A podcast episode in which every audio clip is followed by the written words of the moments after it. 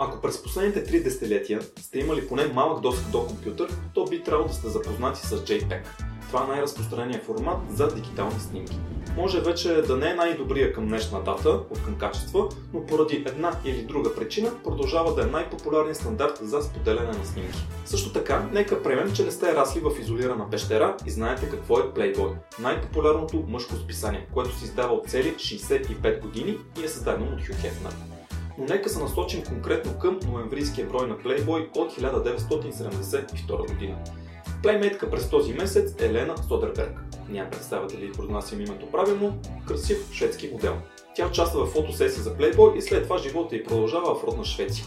Но тя няма представа, че през лятото на следващата година в Южно-Калифорнийския университет се извършва революционна дейност в сферата на цифровата обработка на изображения. Историята гласи, че асистент по електроинженерство в Института за обработка на сигнали и изображения, заедно с дипломиран студент и заедно с ръководителя на лабораторията, са търсили някоя по-интересна снимка за техните изследвания. До тогава се са използвали стари, стандартни, скучни снимки, които са датирали още от работата по телевизионните стандарти в началото на 60-те години. Те са търсили нещо по-блясково, снимка с по-голям динамичен обхват, с повече цветове и с човешко лице. И точно в този момент някой влезнал в помещението с плейбой в ръка. Инженерите веднага избрали една от снимките на Лена и започнали да се опитват да я сканират. Казвам опитват, защото по това време нещата не са се случвали толкова лесно, колкото сме свикнали в наши дни. Имало е различни софтуерни грешки и неуспешни опити. Скенерът е бил оборудван с три адаптера, които конвертират от аналогова към дигитална информация по един адаптер за всяка група от цветове – червена, зелена и синя. Също така, скенера работил с квадратни пропорции, т.е. не е имало как да бъде сканирана цялата снимка на Лена. И поради това е била избрана само областта от раменете нагоре.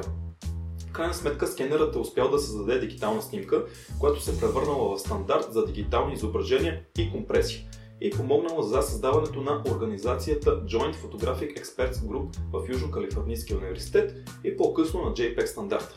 Сканираната снимка на Лена се превърнала в стандартно изображение за тестове на множество инженери. Снимката започнала да се появява в различни научни журнали, книги, документации.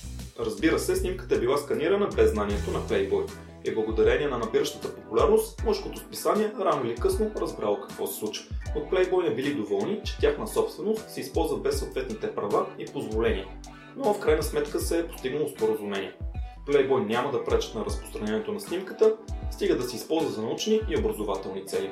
На по-късен етап съвсем случайно и самата Лена разбрала за огромното въздействие на нейната снимка върху разработките на всички типове алгоритми, компресиране и декомпресиране на изображение.